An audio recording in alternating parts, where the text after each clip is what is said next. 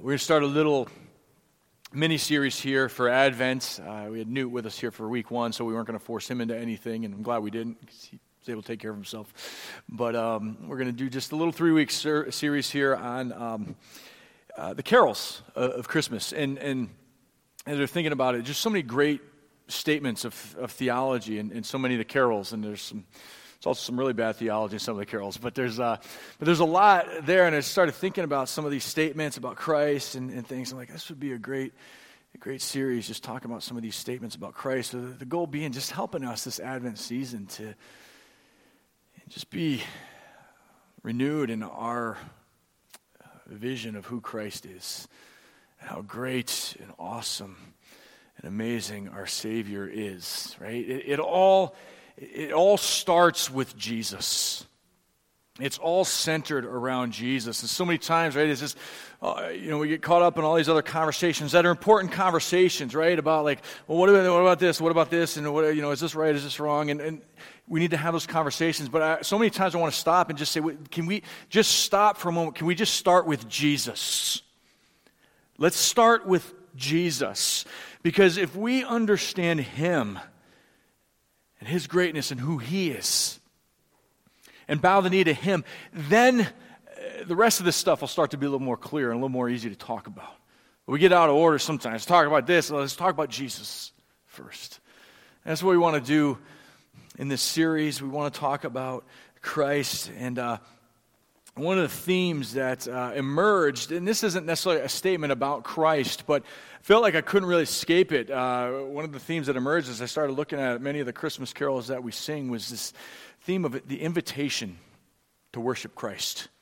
all over uh, the carols. So we're going to look at that in just a minute. Let me, let me pray as we start here, and then we'll delve into this, this invitation to bow the knee and worship Jesus. God, we thank you for your word. We thank you for your truth.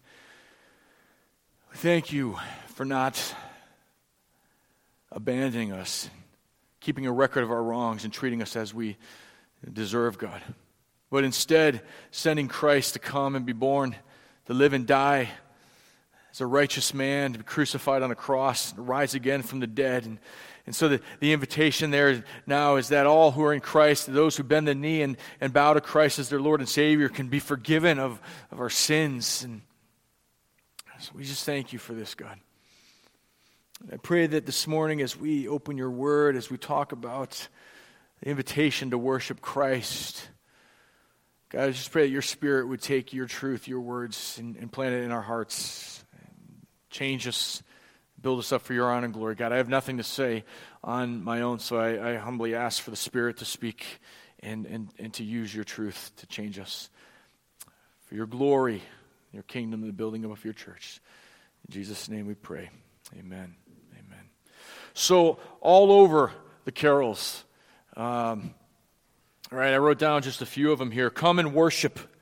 Right, this is angels from the realms of glory, and um, oh, rest beside the weary road, from it came upon a midnight clear. O holy night tells us to fall on our knees. Hark the herald angels sing, join the triumph, join in. This is an invitation. God rest ye merry gentlemen. Now to the Lord sing praises, an invitation.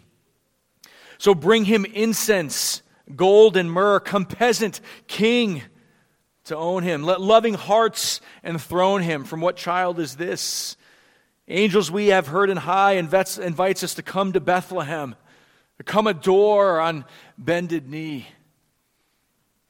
These statements in the carols echo a theme throughout the scriptures and throughout the New Testament to come and follow Christ, to come and bow the knee, to come and worship. You ever been invited to something cool?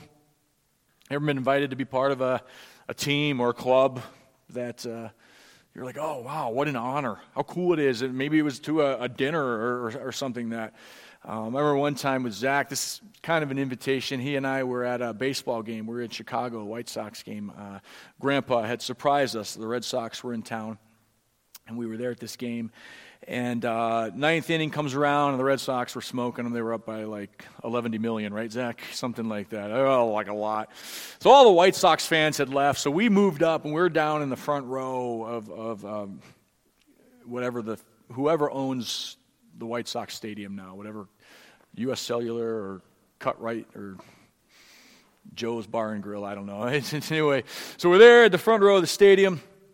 And uh, the, the Red Sox fielders are warming up for the bottom of the ninth, and Mookie Betts is out there in right field playing catch with the, the, the, the bullpen catcher. And for those of you who don't know Mookie Betts, he now plays for the Dodgers, but uh, Mookie Betts is a great baseball player, and if his career continues on the trajectory that is, he will be in, in the Hall of Fame. And uh, so it was really cool. That was uh, Zach's favorite player. And so we're sitting there watching Mookie Betts uh, warm up, and all of a sudden, they're getting ready to end the warm ups. And Mookie Betts looks over and he points, like in our direction. He's pointing, and Zach and I, I'm like, I'm like nobody. I'm like, Zach. I'm like. I'm like, I'm like Mookie. I'm like, and he's like, and he comes running over, and I'm like, Zach, Zach, and Zach. I'm like, Mookie Betts is coming over here, and he comes and he runs and I don't know, he gets about as far away as uh, Riley there from me, about that row, and, and uh, he's like, hey, here's the ball. And he, and, and he throws us the ball that he had been warming up with. I drop it. and he's like looking at me and he's like, dude, I'm like, well, you didn't throw it to me good. You know, I'm like, I'm here, I'm having an interaction with Mookie Betts for crying out loud. Unfortunately, though, the walls are this high. So I just reach down and I pick it up. I'm like, you know, give it to Zach. And he was pointing at Zach. He wanted Zach to have it. And I'm like, thank you. And he's like, you know, and he runs back, and I'm like, like I brought it. It's in Zach's room. It's in a glass case. And, and Mookie, the Mookie Betts ball is there. Like, that was cool. Like, we, I was invited by Mookie. He wanted to give me something, right? That's, that's the invitation of, of Advent. It's, it's God Himself looking at us, and He's pointing at us this Advent season, he says, I have something for you. I have a gift for you. I'm calling you not to have a baseball, I'm calling you to worship Jesus Christ. I'm calling you into my work and my family and my kingdom. What an awesome thing that Advent invites us into to worship Jesus Christ. This invitation to worship Him is embedded in the birth narratives in both Luke and Matthew's Gospels. And in Luke, right, we see it as these angels appear to the shepherds who are watching their sheep one night. And all of a sudden, the sky explodes with this powerful heavenly host proclaiming God and they say to the shepherds, We bring you good tidings of great news, for to you is born this day in the city of David a Savior who is Christ the Lord. And this will be a sign to you. So there's not a direct invitation, but this is an invitation, right? Because the angel tells them how to find Jesus. You'll find the baby wrapped in swaddling clothes and lying in a manger. And the shepherds understood this as an invitation. Because as soon as they're gone, what do they say? Let's go see this thing that the angel has told us about. We know what to look for. He told us we've been invited to go find Jesus. You go to Matthew chapter 2. The Magi coming from the east, these Persian kings. Turn there with me, actually, to Matthew chapter 2 and check out this account. Matthew chapter 2. And here you have these, these Gentile kings now, after Jesus was born in Bethlehem of Judea in the days of Herod the king, behold, wise men from the east came to Jerusalem, saying, Where is he who has been born king of the Jews? For we saw his star when it rose and have come to worship him. When Herod the king heard this, he was troubled, and all Jerusalem with him. So there's this conversation now with Herod because he didn't like the idea of another king being born. So he says, Go find him, and when you do, tell me so I can go worship him, which he didn't really want to do. He wanted to kill him because that's how Herod was. Right? And so we pick up later on, the wise men leave. In verse 9, after listening to the king, they went on their way, and behold, the star that they had seen when it rose went before them until it came over to rest over the place where the child was. And when they saw the star, they rejoiced exceedingly with great joy. And going into the house, they saw the child with Mary, his mother, and they fell down and worshiped him. Then, opening their treasures, they offered him gifts gold and frankincense and myrrh. And being warned in a dream not to return to Herod, they departed to their own country by another way. These men were invited. They understood that there was something different. God put this star in the sky and it called to them. And they came to Bethlehem and they bow. These are, these are high class people. These were, were the, the, the upper echelon of society, perhaps even royalty. And they come miles upon miles, probably journeying for weeks through the desert to come and find this king and respond to the invitation to worship Jesus. Like I said, this theme is echoed throughout the New Testament. Turn in your Bibles to Luke chapter 14. Luke chapter 14. I want to just give you a few examples throughout the New Testament, these invitations to Jesus Christ. And as we do that, I want the question in your mind to be how have I truly responded to the invitation to worship and live my life for Jesus Christ? How have I responded to that? Let's look at a few of these invitations expressed in the Gospels. Luke chapter 14, verse 15. I'm sorry, Luke chapter 14, verse 7. That's not it either. I had this problem in the first service. Um,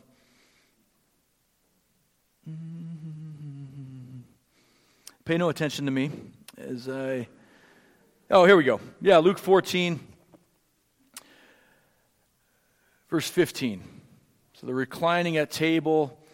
Um, when those who reclined at the table with Jesus heard him, they said, uh, Blessed is everyone who will eat bread in the kingdom of God. But Jesus said to him, A man once gave a great banquet and invited many. And at the time for the banquet, he sent his servants to say to those who had been invited, Come, for everything is now ready. But they all alike began to make excuses. The first said to him, I bought a field. I must go out and see it. Please have me excused. Another said, I bought five yoke of oxen, and I go to examine them. Please have me excused. Another man said, I've married a wife, and therefore I can't come. I don't know what that means, but he couldn't go because he got married. So the servant came and reported these things to his master. Then the master of the house became angry and said to his servant, Go out quickly to the streets and lanes of the city and bring in the poor and crippled and blind and lame. And the servant said, Sir, what you command has been done. And still there is room. And the master said to the servant, Go out to the highways and hedges and compel people to come in, that my house may be filled. For I tell you, none of those men who are invited shall taste my banquets a great invitation to come. And this imagery of the banquet in the New Testament becomes a, a metaphor for, for coming in and being included in, in the people of God. We see it even in the Old Testament, right? Passages like, um, that was Mookie, by the way.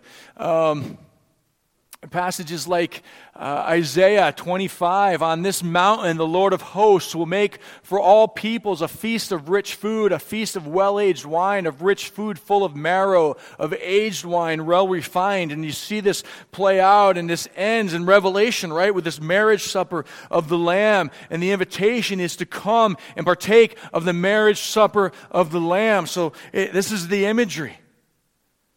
And here in this parable, yes, the master is saying, Come, come and sit, come and dine. The invitation is there to come and take your place with Jesus Christ. And it's interesting, right? When you think about it, the excuses that were given were incredibly lame. like, think about it. I bought a field, I got to go out and look at it. Like, who buys a field without looking at it first? Right? Oh, I bought five yoke of oxen. I got to go look at them. What? Same thing, right? I'm going to buy a new car, I'm probably going to want to look at it before I buy it, right? Sight no. And then, yeah, the guy, I don't like, I just got married. I can't come. I, why? I, the wife has a honeydew list probably already, and he's got to do that. Maybe I don't know, but right? I, I mean, why can't these guys go? I, the, the excuses. If anything else, they, they communicate that these people are, are, are too caught up in the things of this life, putting over other things above the kingdom. They had no concept of significance of the invitation because they were blinded by the things and the pursuits of this world. Right? There's an invitation. And I ask you this morning, what excuses do you give for not responding to it? Whether that's for not responding to the gospel and faith for the first time, or whether that's just not responding to the daily call to, to take up your cross and follow Him and live a life of obedience to Jesus. What are your excuses this morning? Because I guarantee, in light of who Jesus is, they're probably every bit as lame as what we read here. Luke 9 23 and Matthew 16 24, the invitation if anyone would come after me, let him deny himself and take up his cross and follow me. Matthew 11 28 through 29, come to me who all who are heavy laden, and I will give you rest. Take my yoke upon you. It's an invitation. John 7 37, if anyone thirsts, it's an invitation. Let him come to me and drink. John 3:16 Whoever believes in him has everlasting life. It's an invitation. John 6:40 This is the will of my Father that everyone who looks on the Son and believes it's an invitation. John 10, 9 through 10. I am the door. If anyone enters by me, he will be saved. The thief comes to steal and kill and destroy, but I have come that I might give you life and give it more abundantly. It's an invitation. Rahab, the harlot in Jericho, understood that she could respond to this God of Israel, and she responded to the invitation. The spy said, Do this and you'll be saved. And she does it and finds herself in the line of Messiah. So, what excuses do you give for not bowing the knee to Jesus Christ? Why have you rejected such an amazing invitation to worship the King of Kings and the Lord of Lords and to surrender your life to Him? We've been invited. An invitation has been extended to us. That's an awesome thing. Cooler than any baseball player saying, Come here. The King of Kings and Lord of Lords is saying, Come. I'm invited to worship and adore Christ. To worship and adore Christ. I want to talk about worship and adoration in just a minute, but I want to start with the object of that worship Jesus Christ. How does that name strike you this morning? Jesus. Jesus.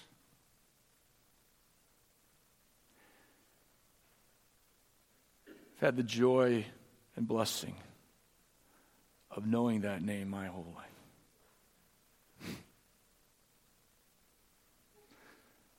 And that's an awesome thing. It can be a two edged sword sometimes, though, too, right? Because sometimes Jesus becomes Jesus. Get used to him. Jesus.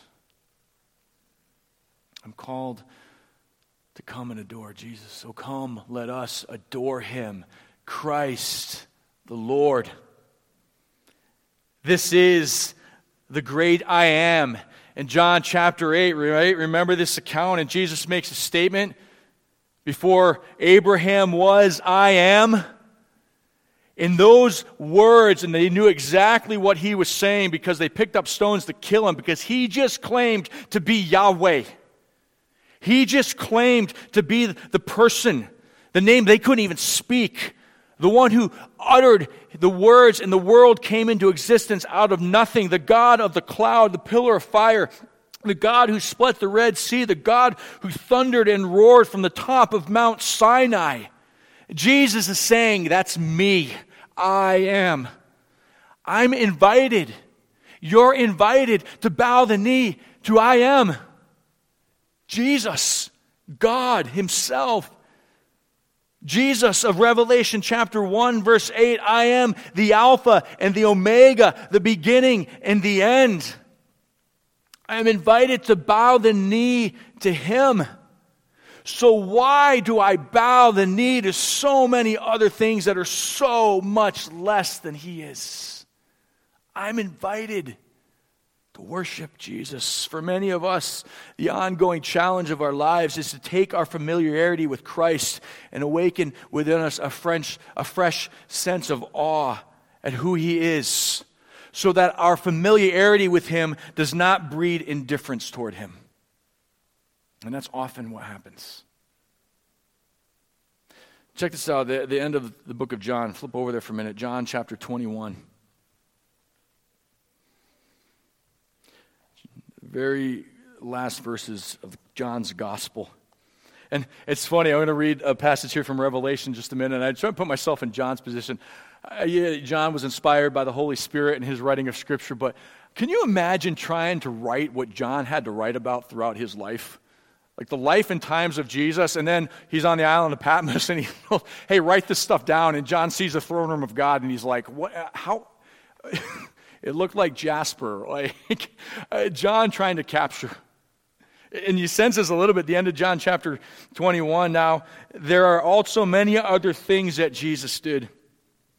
Were every one of them to be written, I suppose that the world itself could not contain the books that would be written. This is who you are invited to. John, who spent the better part of three years with Jesus, walking with him and talking with him and watching him teach and watching him heal. John, and you think about everything that John wrote down, and John's going, I didn't even scratch the tip of the iceberg if everything was written down that I saw Jesus do and what I heard him say, he goes, the world wouldn't even be able to contain the books. That's how incredible and amazing this man is, worthy of our worship. I'm invited to him, someone whose story the books that could fill the whole world can't even contain. I'm invited to worship him. What lesser things do I settle for in my life today? Turn over to Revelation chapter 1. Alluded to this just a minute ago. Revelation chapter 1, verse 12.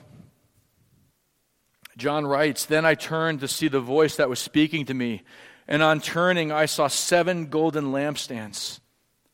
And in the midst of the lampstands, one like a son of man clothed with a long robe and with a golden sash around his chest. The hairs of his head were white, like white wool, like, like snow. His eyes were like a flame of fire. His feet were like burnished bronze refined in a furnace, and his voice was like the roar of many waters.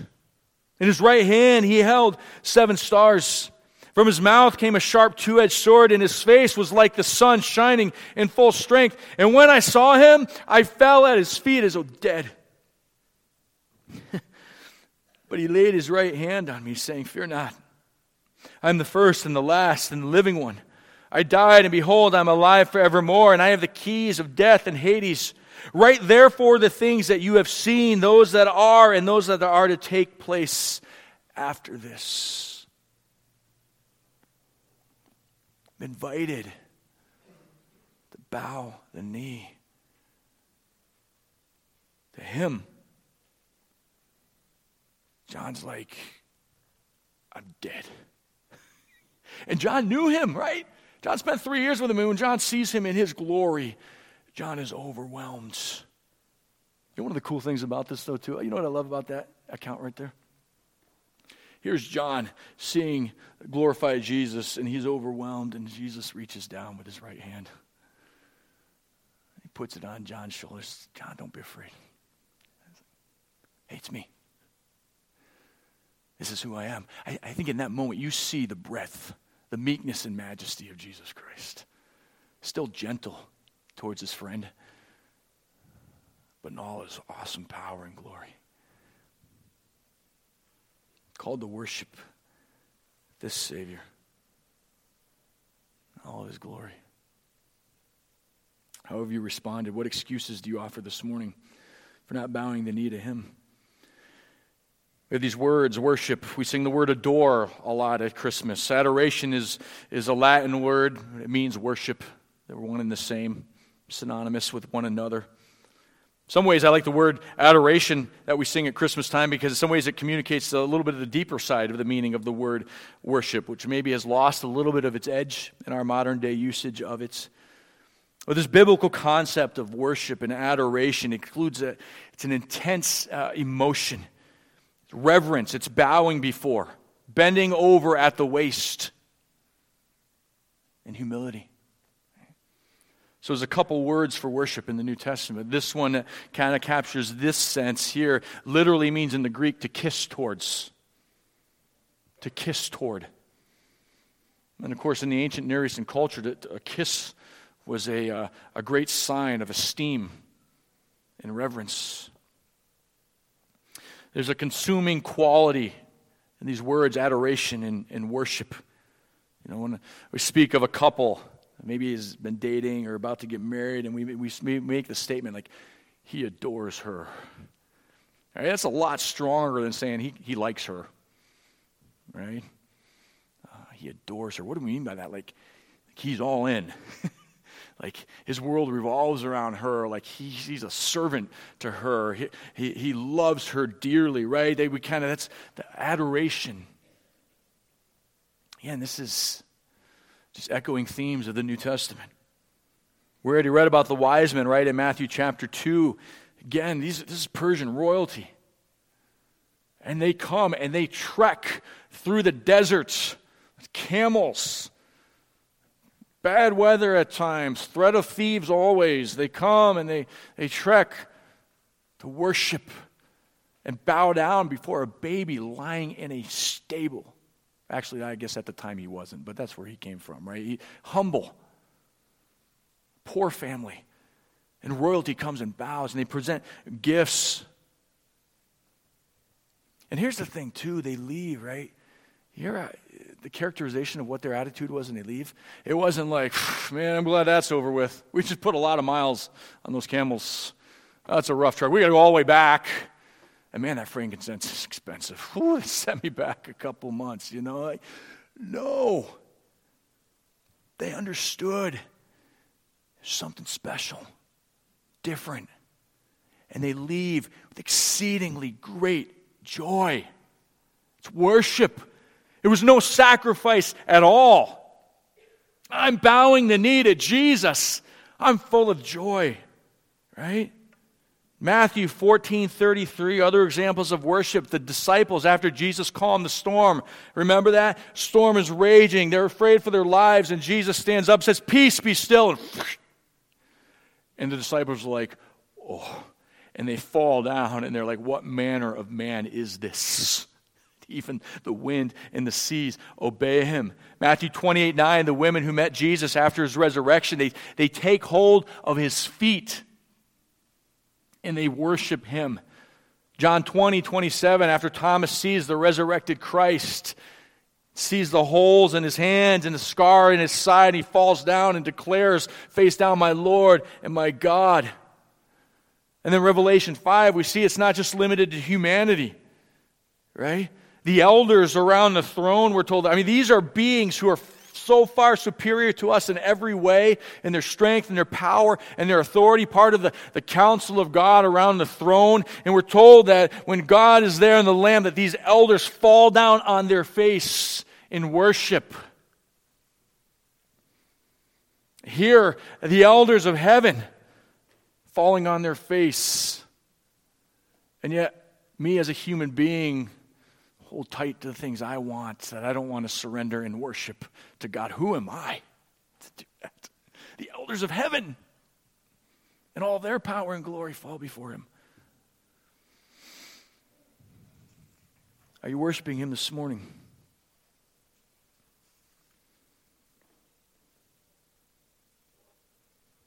I was thinking about that this week. Like, what is this? Worship look like in my life? It's not just that emotion, it's part of it, but Paul in, in Romans, or, uh, Romans chapter 12 gives us the other word. There's another way that it looks like. Romans chapter 12. I beg you, I beseech you, brothers, present your bodies a living sacrifice. And he goes on and says, This is your spiritual act of worship. Worship there is a different word, it's the word for service, latreuo. It's also an act of worship it's bowing before Christ. It implies submission and reverence, allegiance, and commitment. I worship by taking up my cross and following Jesus. This is also worship. You see great progression in uh, Matthew 16 and 17. And I don't know to what extent Matthew had this in his mind or did this on purpose, but I, you know, Matthew's theme is discipleship. And you see at the beginning of Matthew 16, there's, there's the great declaration, right? There's the, uh, by Peter. Jesus asked the question, Who do you say that I am? And Peter answers, Christ. You're the Christ, the Son of the living God. And Jesus says, Blessed are you, Simon. Flesh and blood hasn't revealed this to you, but Spirit has. In other words, you nailed it, bro. like, that's it. That's who I am. We've established who I am. I am the Son of God. And just eight verses later, you then see Jesus telling them, Take up your cross and follow me. Who do you say that I am? The Christ, the Son of God. Good, we've established that. Now, what's the appropriate response of worship? Take up your cross and follow me. Right?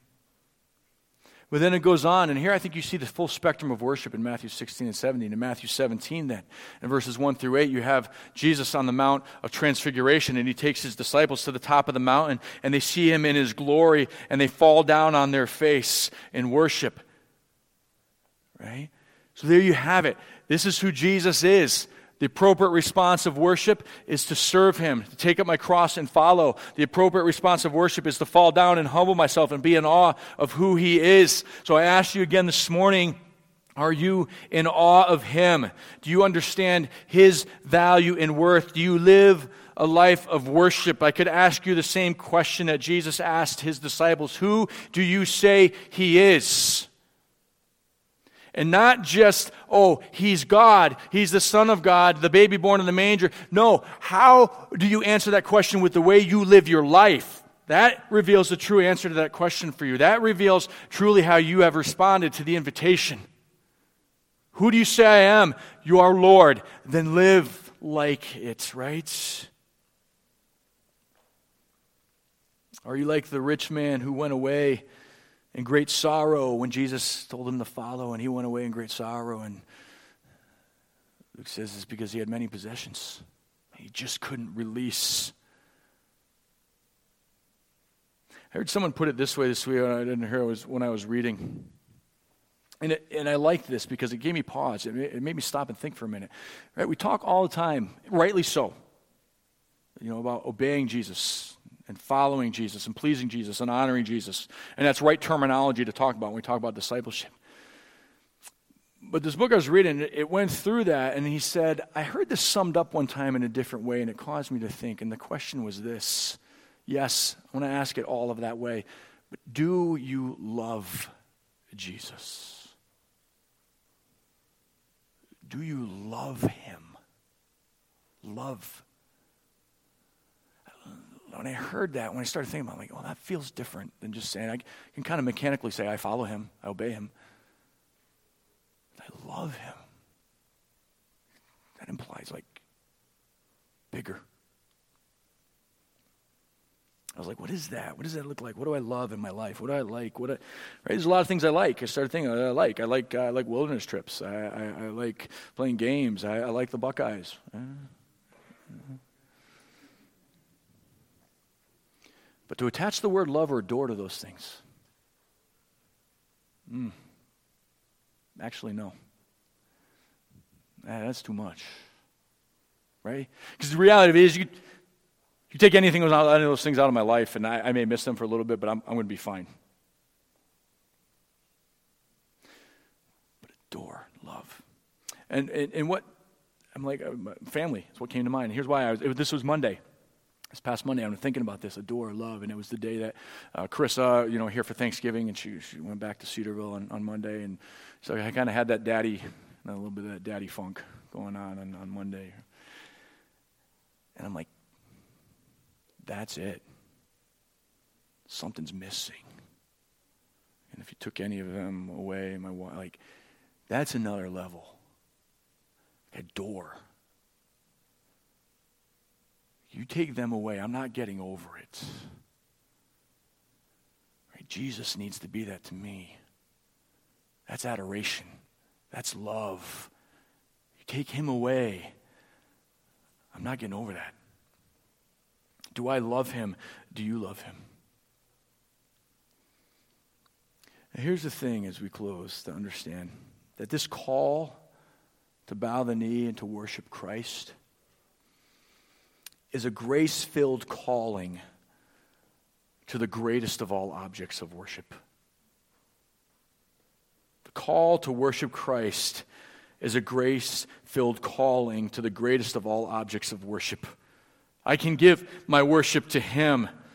I'm not being called to some lesser thing. There's no ambiguity or cognitive dissonance as to whether or not this is the best choice. I've been invited to a great blessing. Right?